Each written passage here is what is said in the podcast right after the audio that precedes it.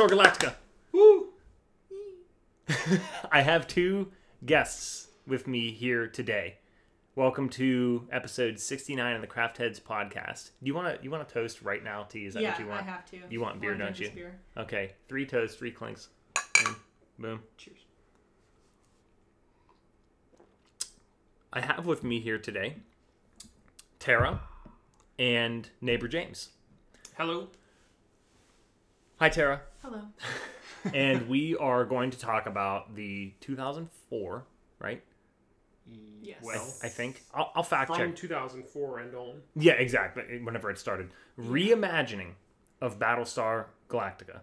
So we recently embarked on this journey. This was my second time through the show. I'd only seen it once before in college, so it's like, oh shit, uh, eight years ago or something like that. It was in the middle of it, but I I really enjoyed the. Sh- I remember really enjoying it, and most importantly, I remember that it. I always told everybody that it ended well. So on a whim, one night a few months ago, we watched the pilot, and James and Tara really really enjoyed it right off the bat. So the three of us watched it all the way through, and we're just gonna talk about it without any particular structure, but just what happens in it, the characters, our favorite things, etc. And keep in mind, obviously, spoilers all the way throughout. So if you've never seen it and you plan to watch it one day, now might be a good t- uh, episode to tune out on.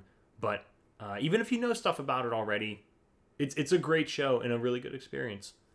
Yeah. First off, thank you for uh, introducing us to it because Absolutely. it was definitely worth the time. Yeah, absolutely. It was a great show. Uh, really enjoyed it. There were several points where I think we all were uh, struggling with keeping watching. Yeah.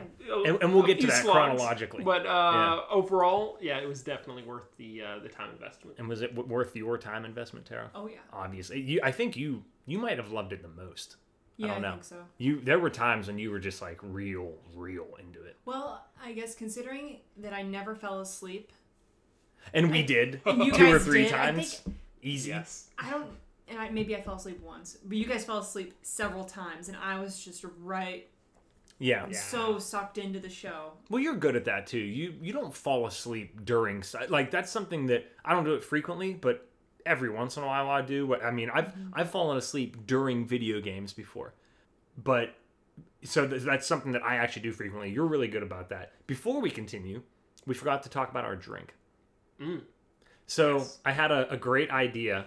We have we we did uh, I did a movie cast with friend Yaley.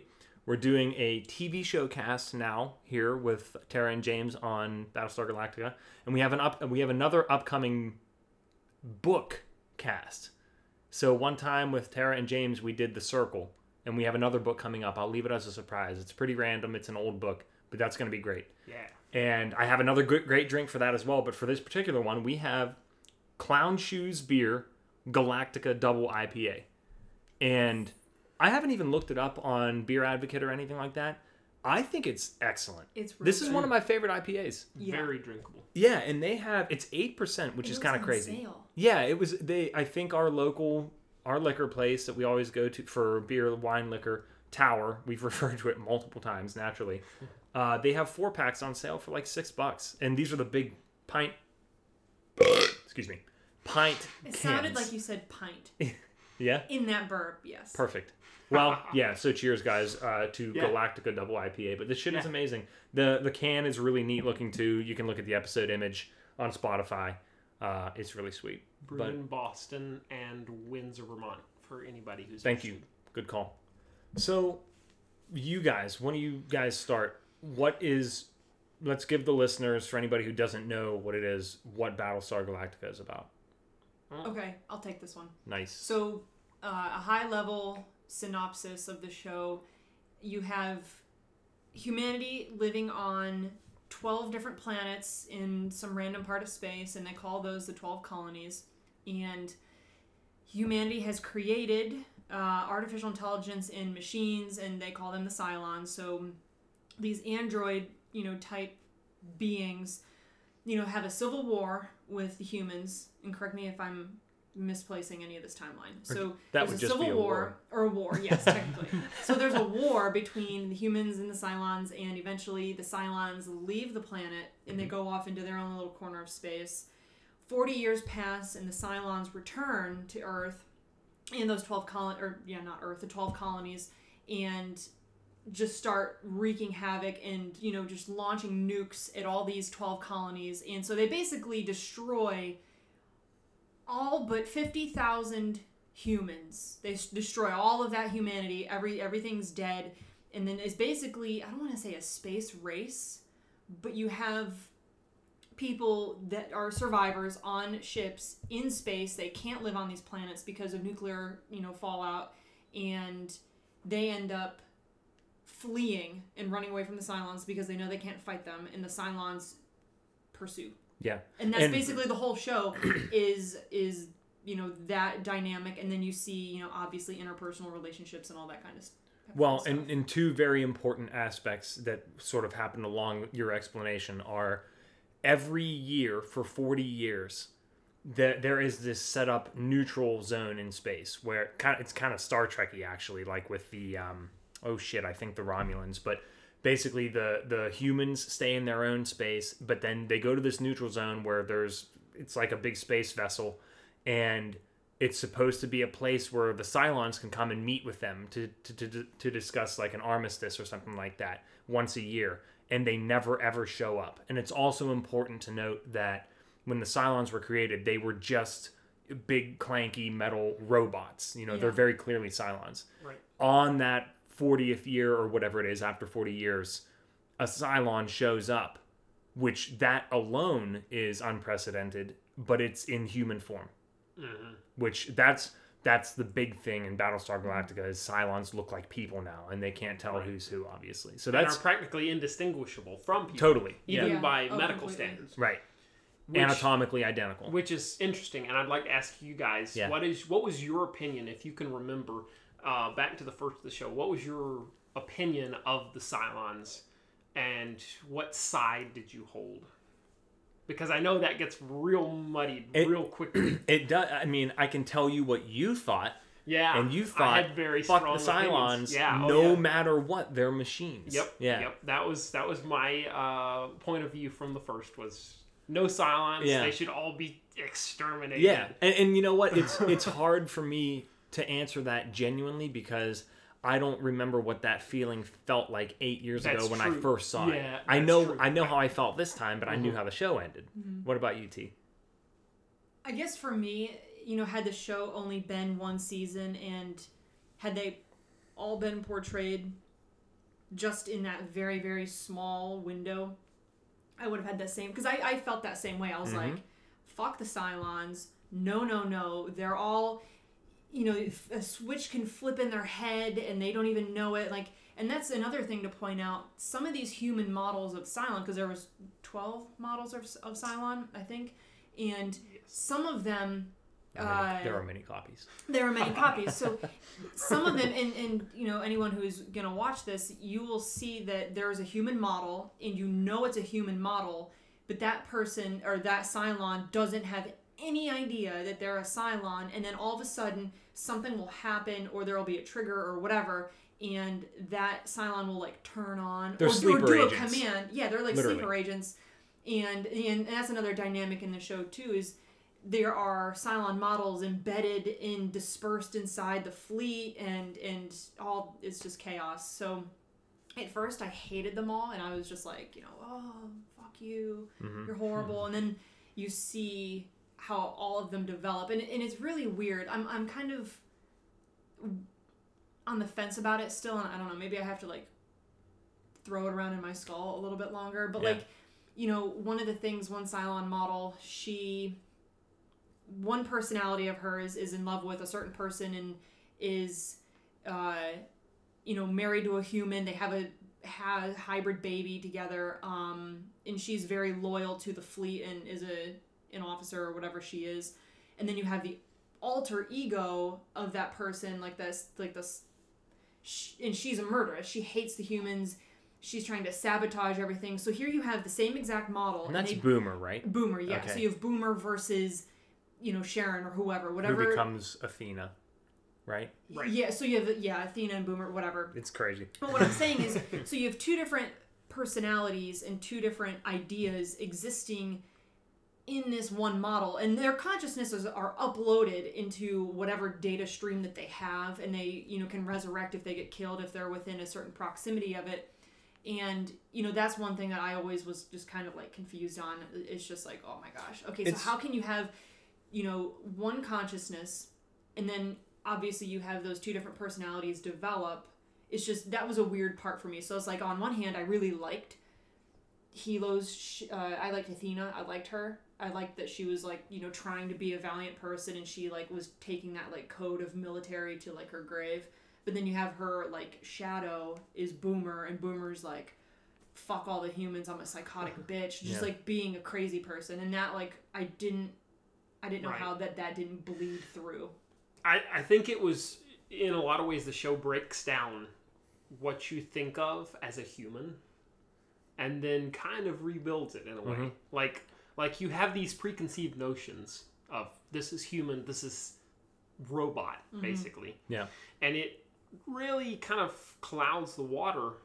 And then in the end everyone's kind of their own person you know? And I- there's free will kind Yeah. of reigns again. That's And- that's a good that's a good summary because what I was gonna say in response to Tara's uh, thoughts on it is that the way I took it away from the show is, and if we didn't make this clear, of the twelve models of skin jobs as they call them, the the models that look like and are indistinguishable from humans, there are innumerous copies of those models. So, for example, Boomer is a uh, like a, a tan skinned Asian woman. And there are there, there's any number of them, but they all look identical. Yeah. Here's the thing. That model generally has a lot of the same traits and mm-hmm. beliefs and things like that, but ultimately every single copy is unique and capable of individual thought. It's actually discouraged like you're supposed to always stick with your model's thoughts and traits and beliefs but mm-hmm. they're all ultimately i or in or they're unique. So depending on the experiences that they have and the things that they go through they they create those different you know they might change their beliefs or their views and have different memories and t- to further muddy the water simultaneously any other model can access another model's personality and memories and live through those things. So it's like they're all the same, but they're also all completely different. right Yeah, and I remember um, that one interaction where you see that model talking to Helo, and you know Helo's a that's human not character. yeah, and so Helo um, is married to one of the Cylons, a specific Cylon named Athena, and you know you see one of those models come up and like, oh, I accessed Sharon's memories or whatever, and like I it, the way that she was describing that it almost had like an air of taboo around it of like okay like if there's an existing model walking around you know that model should be able to build in their memories and bank a memory bank before it's uploaded or before someone else Right. you know sneaks in and steals your stuff and like you know there's that hive mind kind of Uh-huh.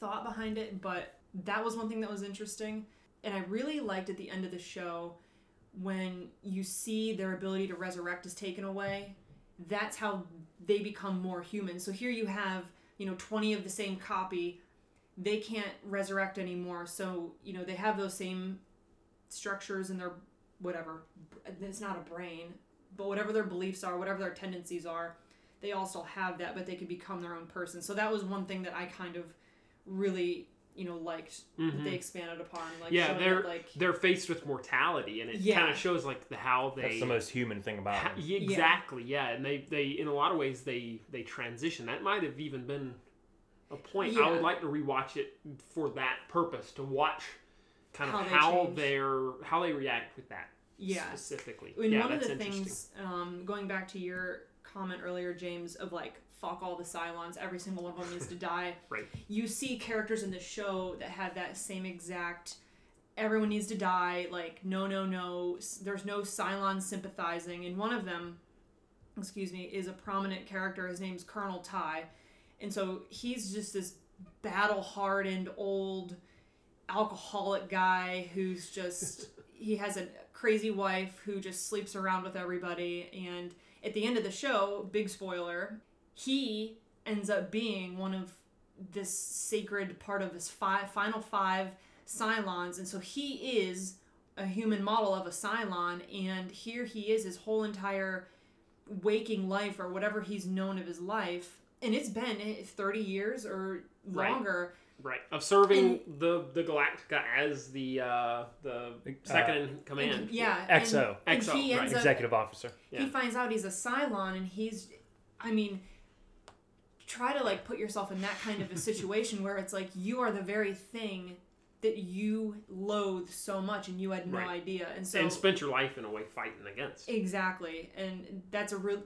just watching how people develop in the show was Right. very interesting to me. Right. And, and it's cool whenever you look at the characters who do find out that they're Cylon. It's particularly the the sleepers and the final five, as as they refer they're referred to at the end of the show, toward the end, is they they're always characters that don't have children, first and foremost.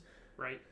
Because that's the most important thing because that wouldn't Yeah. make any sense obviously. Now later on they they wind up having cylons that uh, do have children but the point is it's you can sort of rule those characters out for the most part where there's some sort of a definitive backstory that would rule them out from being a cylon. But somebody like tigh you know it's crazy that he served for decades in the military with Adam- uh, admiral adama but you he would be a candidate for a non-human because he doesn't have any of those kind of ties like children or something like Yeah. that ties pun intended who I enjoyed the guessing game of the whole show. oh yeah The whole show, Yeah. they keep you on your toes with who may or may not be a Cylon, and there's a lot of uh, little evidences that you might see and pick up on and say, "Oh, Yeah. I think you know."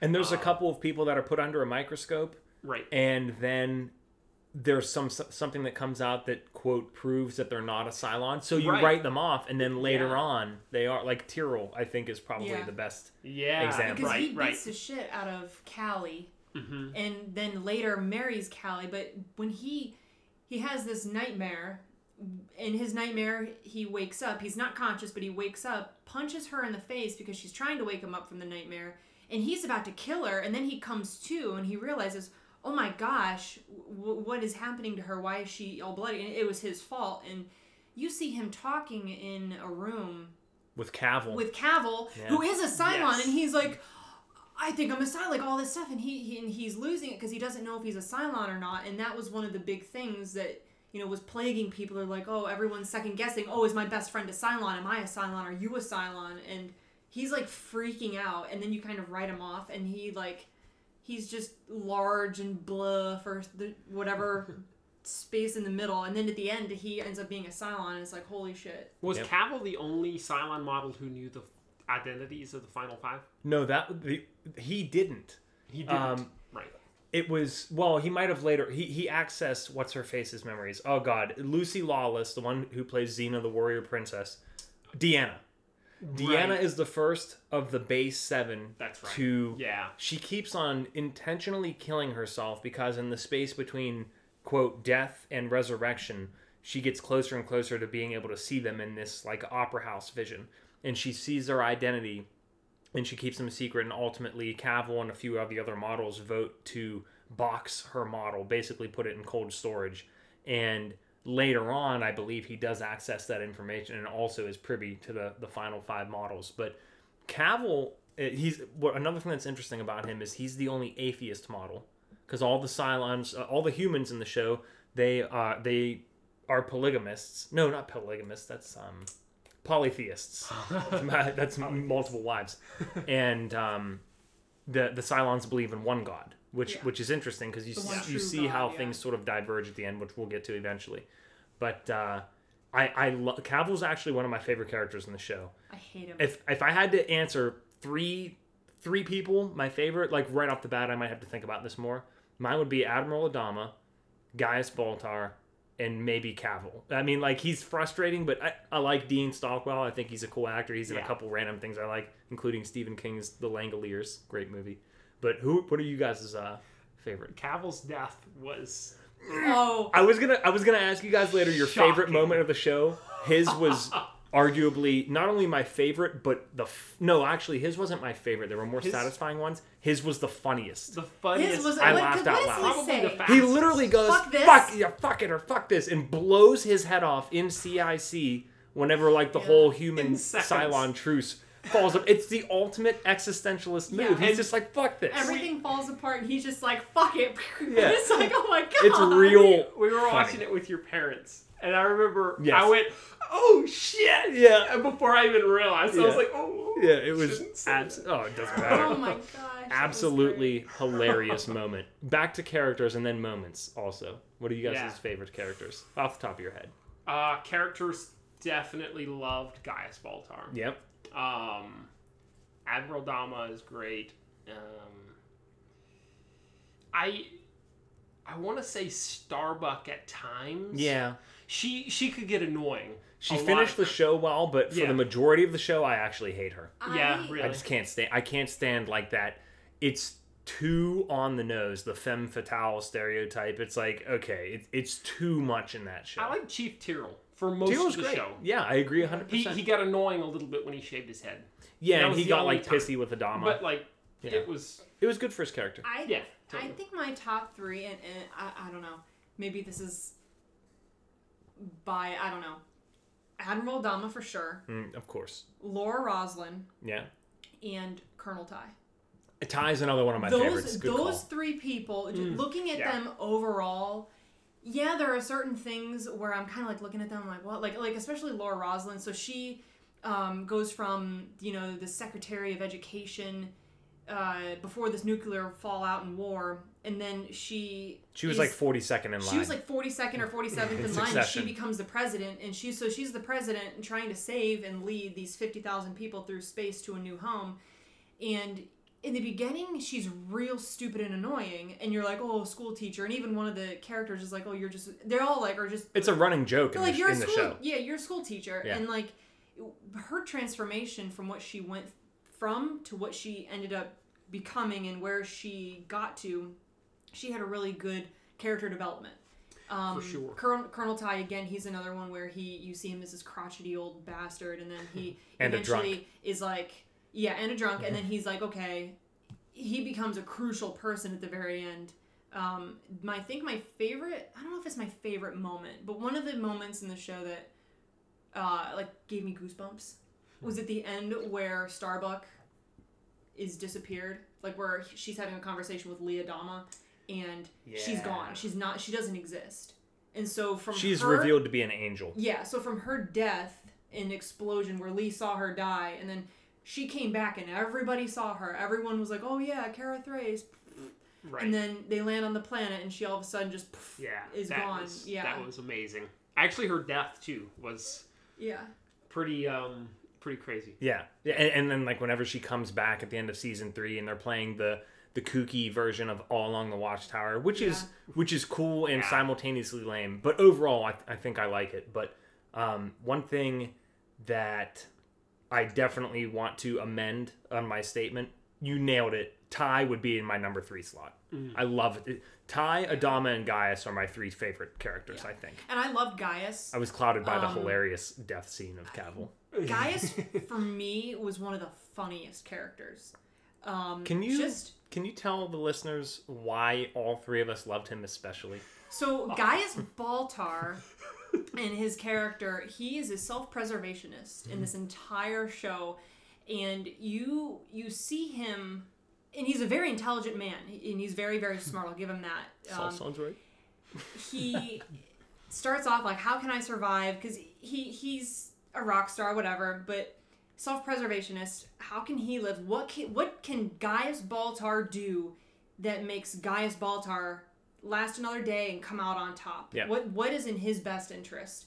And Alex, you are the real world version of Gaius Baltar without the shitty qualities of Only only give me this credit in the corporate working world. only in the corporate working world. Yes, I, I do not have unilateral self interest in everyday life, but like at my old nine to fives, it's how can I stay employed for another week? Well, and that I'll expand because we started the show and you were at your nine to 5 mm-hmm. and I Toward the remember- end of it. Yep, and I remember just what you would like. I would text you throughout the day, and you were just like, "Oh yeah, I did this for four hours on my computer," and I'm like, "Oh my god, okay."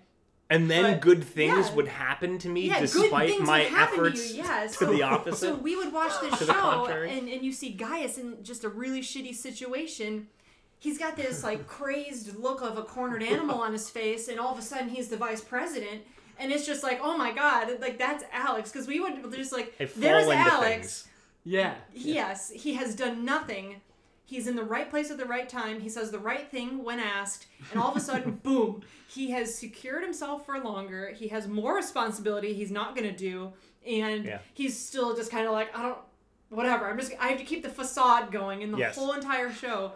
You see Gaius and this this facade that he has, and it's Yeah. just, it was so funny. It's kind of it was kind of the joke that Gaius like tripped his way to the presidency. Yes, he trips and Yeah. falls and is like ten times above where he was, and it's Oh, just yeah. it's stuff just happens. and we to we him. were even calling you Gaius for a little while Oh, while yeah. there, weren't we? Yeah, because it's it's especially prevalent. I mean, it happens throughout literally the entire show, but it's especially prevalent in the first and probably second season.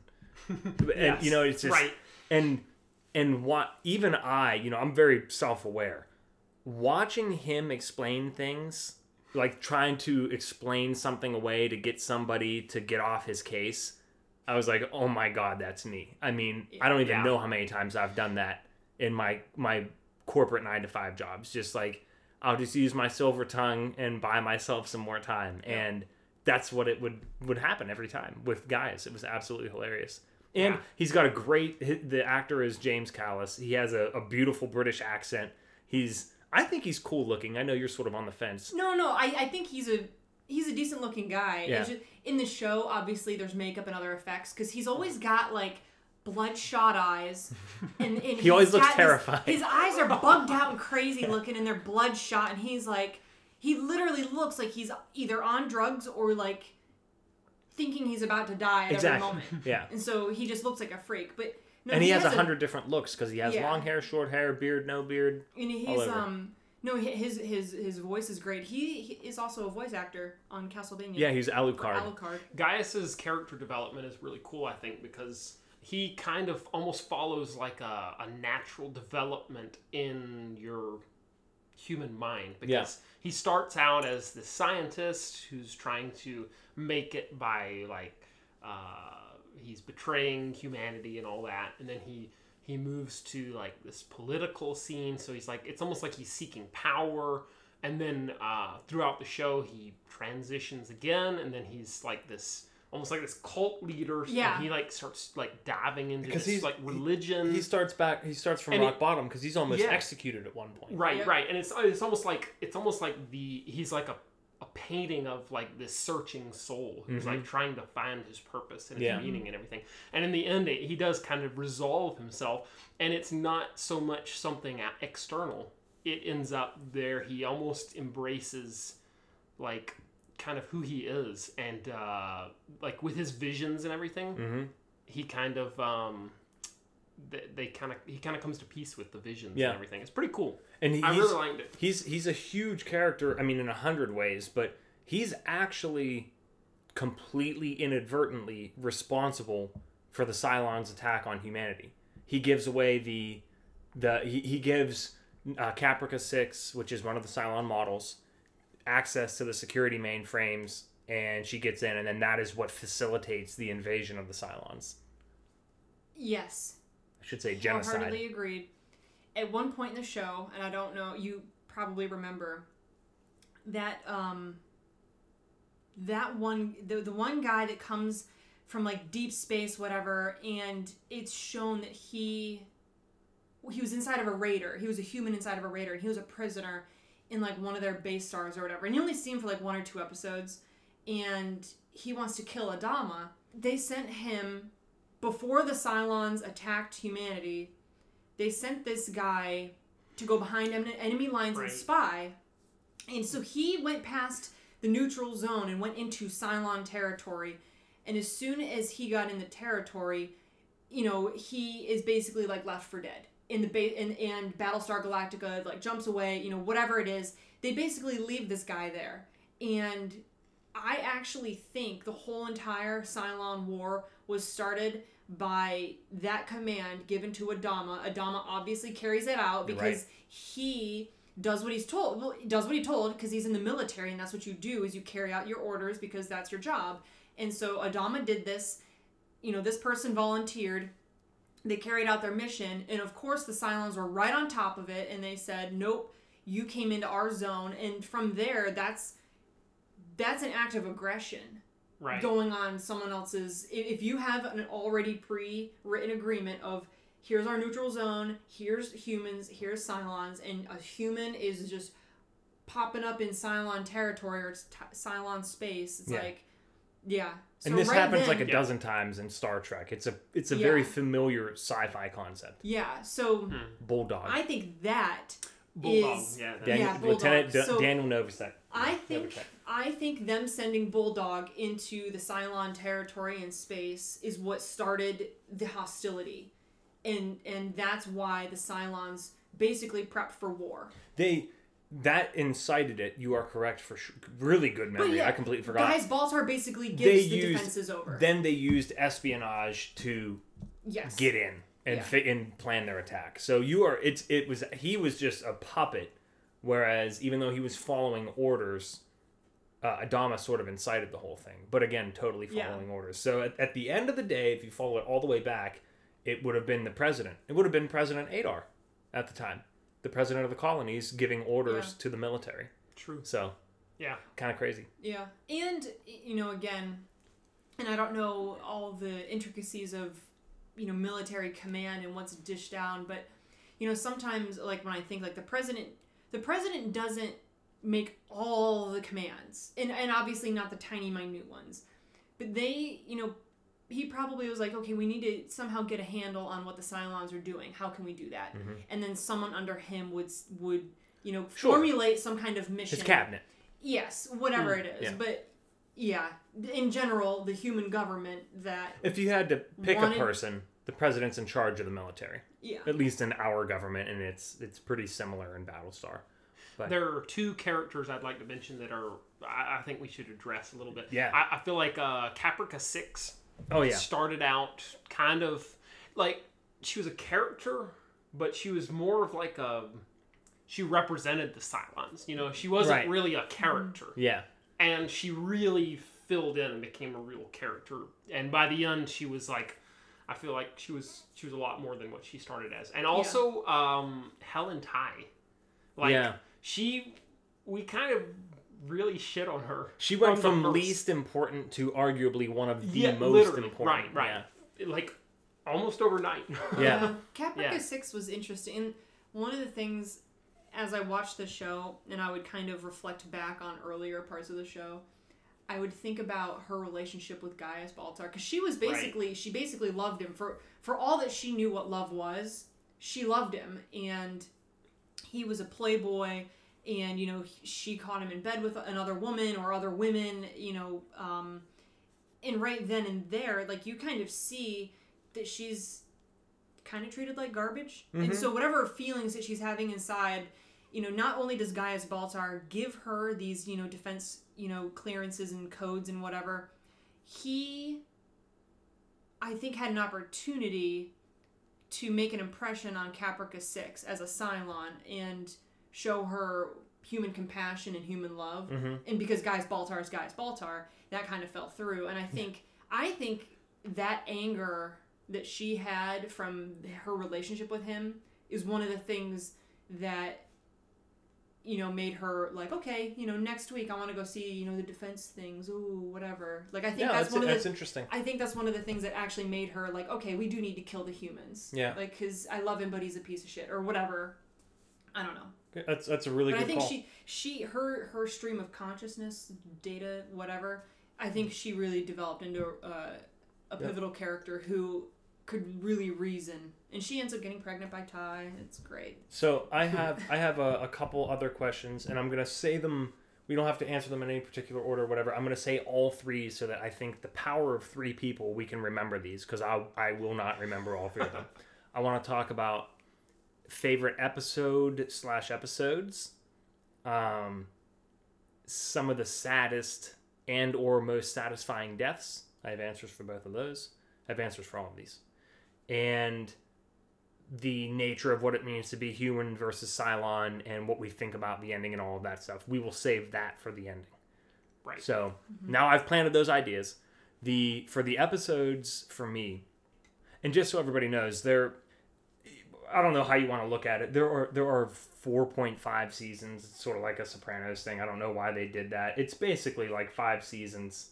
Um, well, volume wise, not really. They just they like broke. I think they took a break in the middle of season four, so it like ran as long, but there weren't necessarily more episodes. But in season 4.5, don't quote me, but I'm quite certain these were the episodes. My absolute favorite, without a doubt, because I remember watching it and thinking there's nothing that's been this good in this show so far, were The Oath and Blood on the Scales. And they were season 4.5, um, episodes 15 and 16, or in, in the series, uh, 68 and 69. And it's when there's a mutiny on board Galactica, and Gaeta uh, what's the word? Mut- he mutinies. That's a verb, right? Um, I would say so. I think it is. He mutinies. Mut- mutinate? I don't think so. No, I think I it's don't know. it's either that or near. No, a mutineer is one who mutinies. I'm gonna check it out.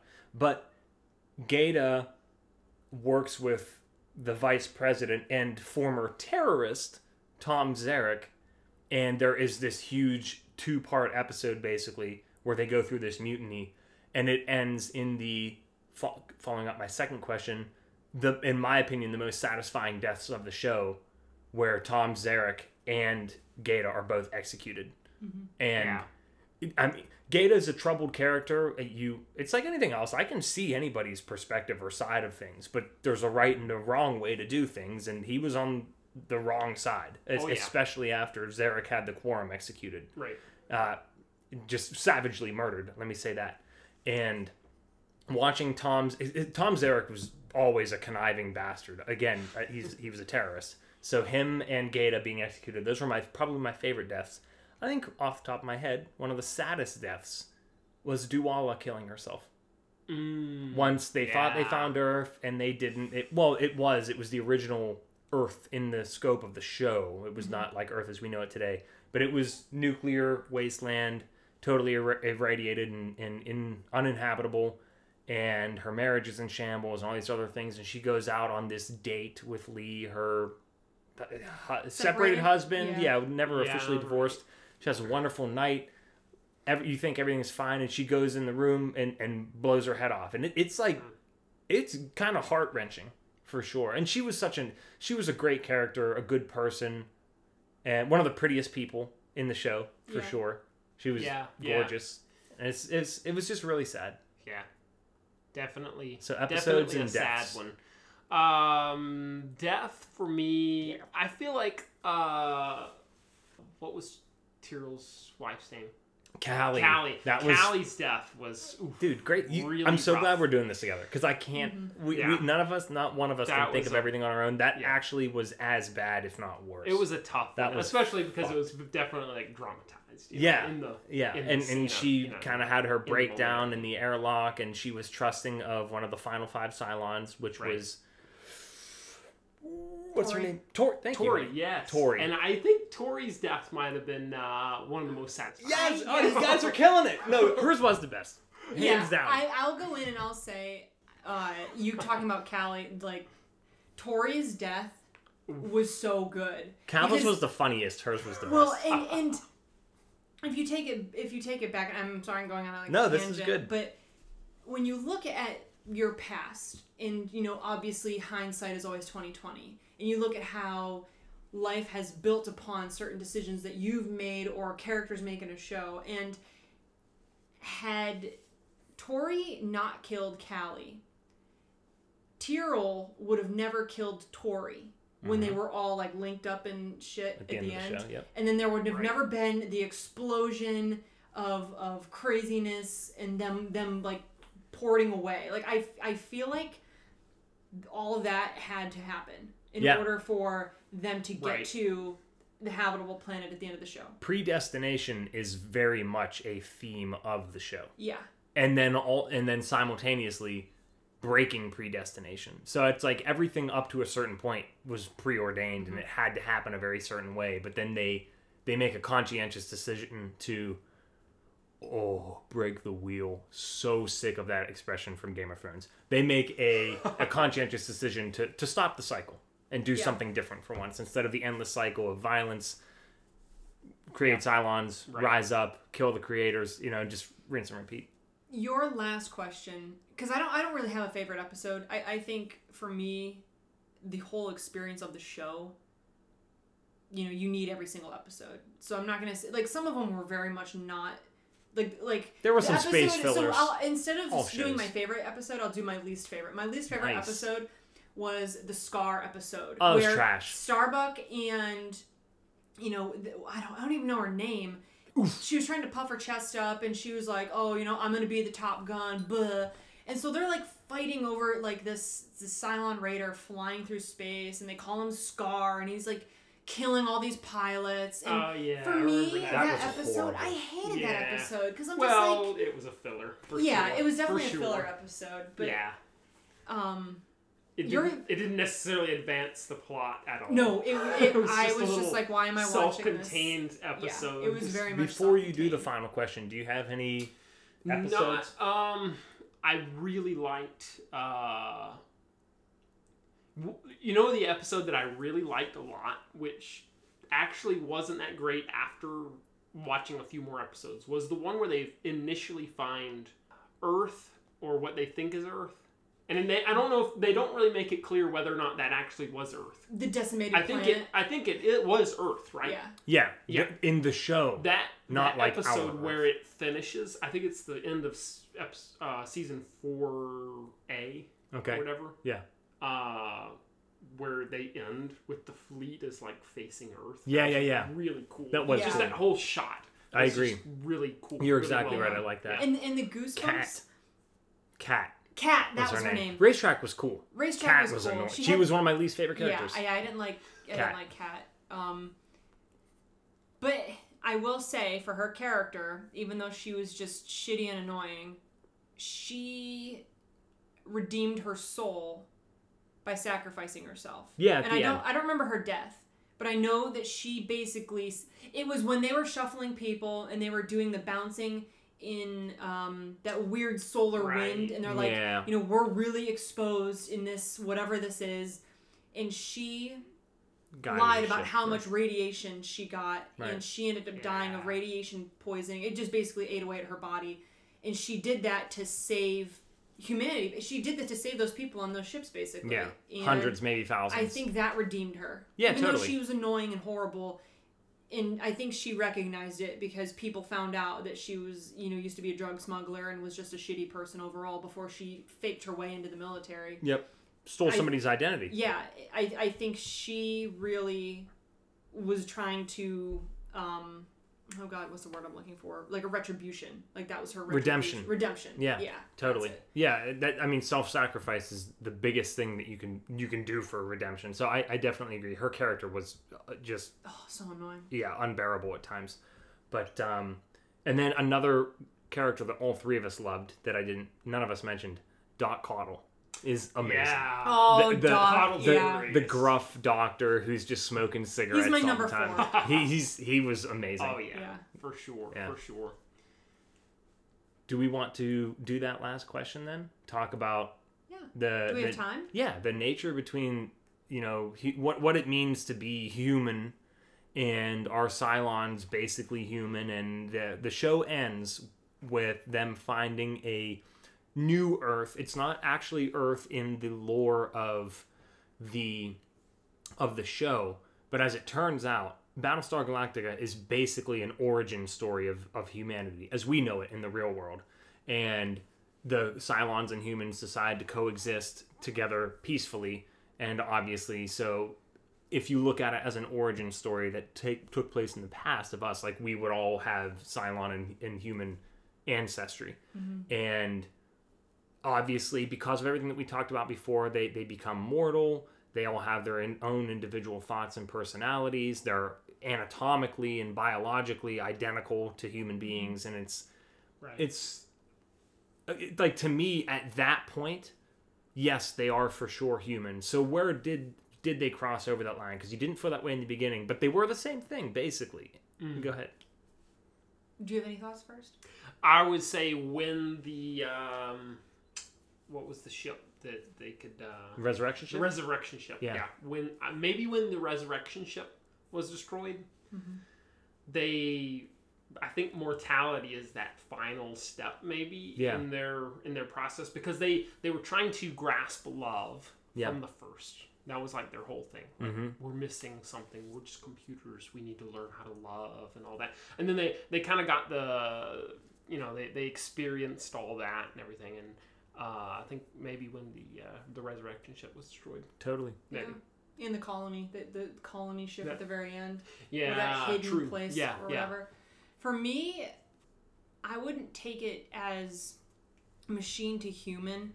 I would say what makes a human a human is you know upholding you know morals like making a moral decision and understanding okay uh, this act of you know stealing or killing somebody just for fun or whatever is immoral. That that's a wrong thing and i shouldn't be doing that. And to understand okay this is a good thing to do. And um, it, it's almost like a navigation of you know right versus wrong or good versus evil. And at the beginning of the show they're basically like bloodthirsty evil hunters just hunting down humans. And it's like you know you look at some of the humans that are on galactica or even the pegasus. Like i remember when they found the pegasus that whole ship was full of evil.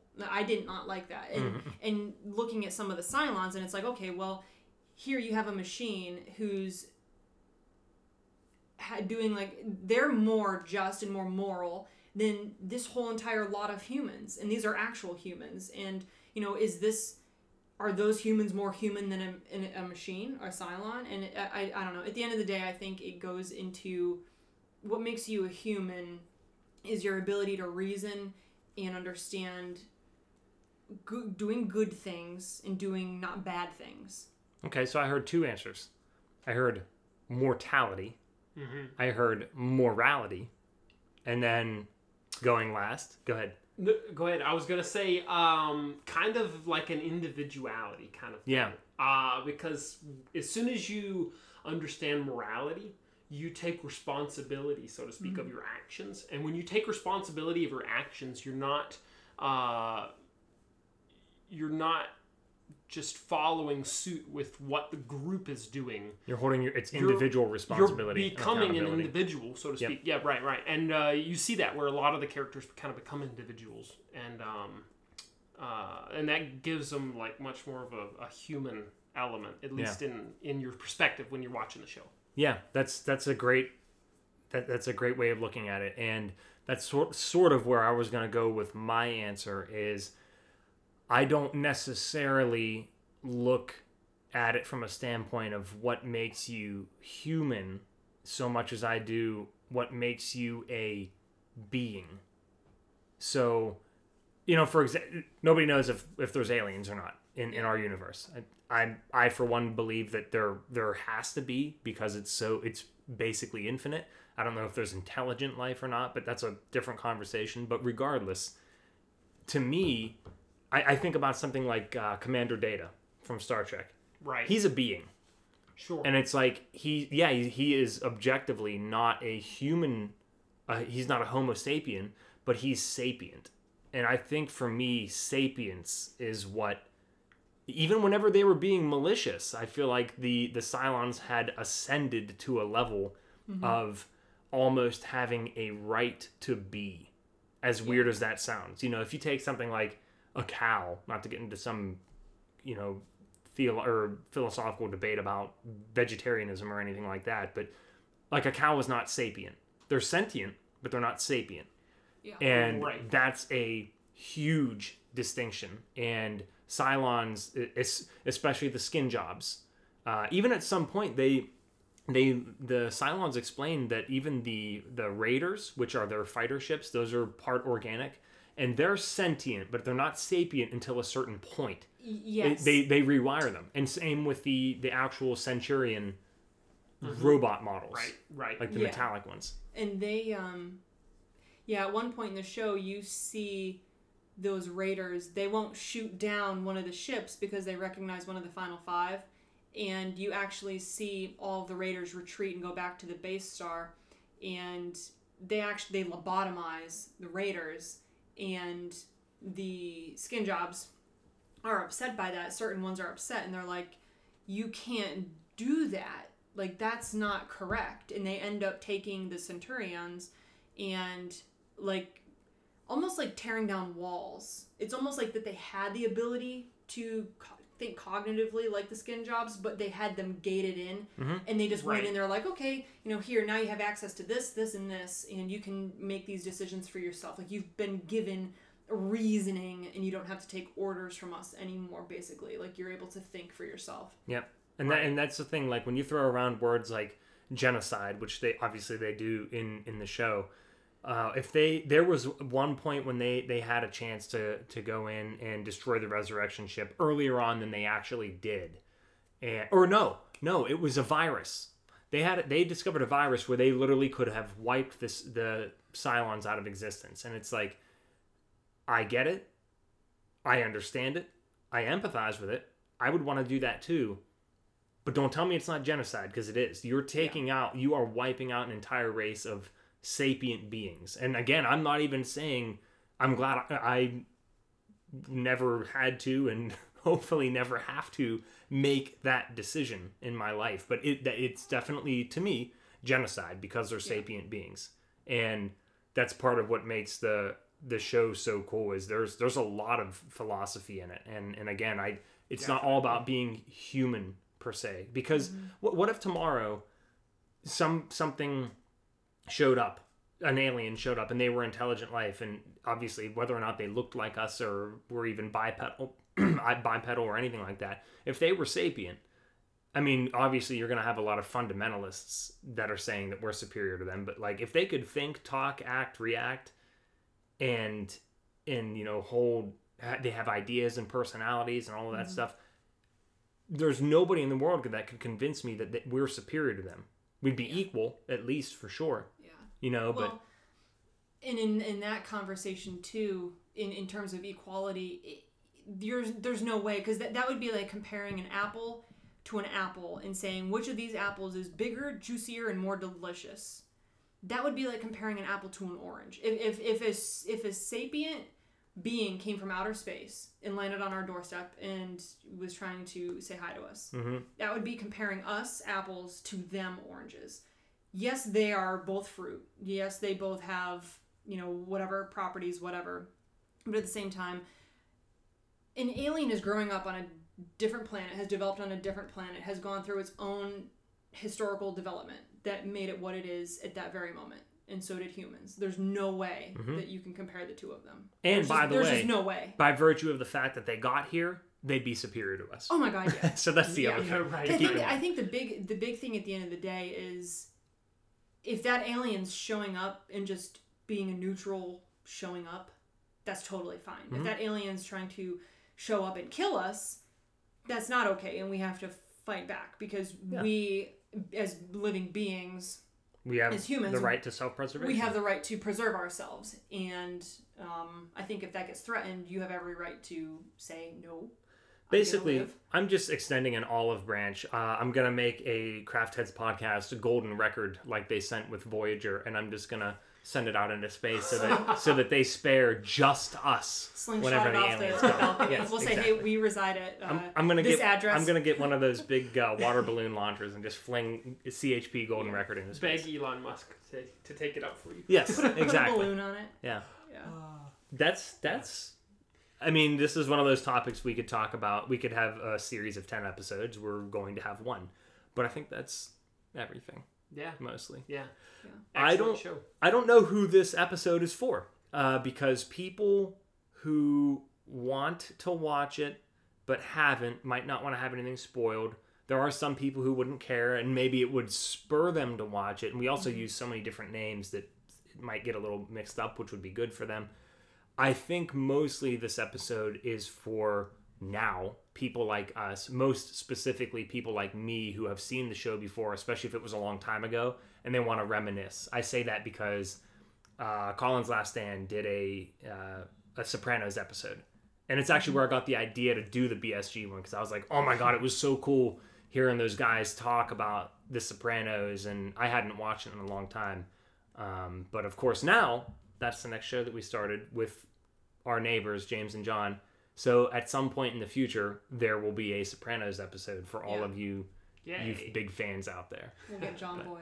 Oh, yeah, and John can join on that get- one we'll too. finally get John on the Yeah, podcast. right. So Well, uh, the moral of the story in this podcast is uh, watch The Sopranos. But no, Right. kidding, kidding aside, Battlestar Galactica is a really awesome, awesome show. I never watched the original.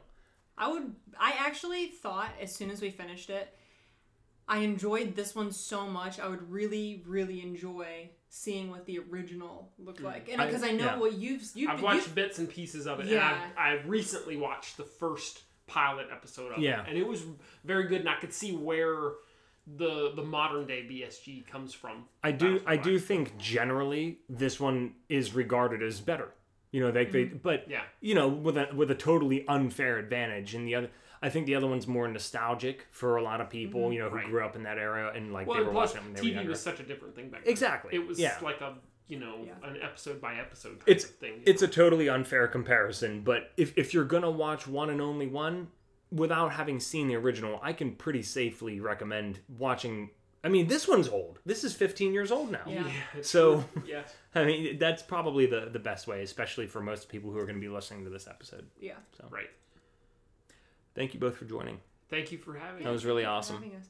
I was trying to think of a toast at the beginning when we were cheersing, and remember the the one we came up with, and maybe we were drunk and we thought of it. Wasn't it Tahoshi needing the Battlestar? It, uh, it was a base star. Base- it The was base like star. it was Tahoshi like to, needing the base star. Lieutenant star. Hoshi something the base star. Yeah, getting Yeah. control over whatever. It was just a random line that we heard in a random episode. And we were drunk, so yes, we toasted to that. And Lieutenant Hoshi was awesome. Yeah, he Yes, was he being was. pre- he was president for. He was t- no, or no admiral. admiral. He was temporarily. admiral for a very, very, very short stint Yeah. near the end of the show. That's one of those little quick things that anytime I'm talking to somebody about Battlestar, especially when they're early on on the show, I have to remember to refer to Adama as Commander Yeah. Adama. True. Because he makes Admiral right. pretty, like halfway in, Yeah. maybe. I don't know. And we didn't spend enough time on Adama, and we're wrapping up.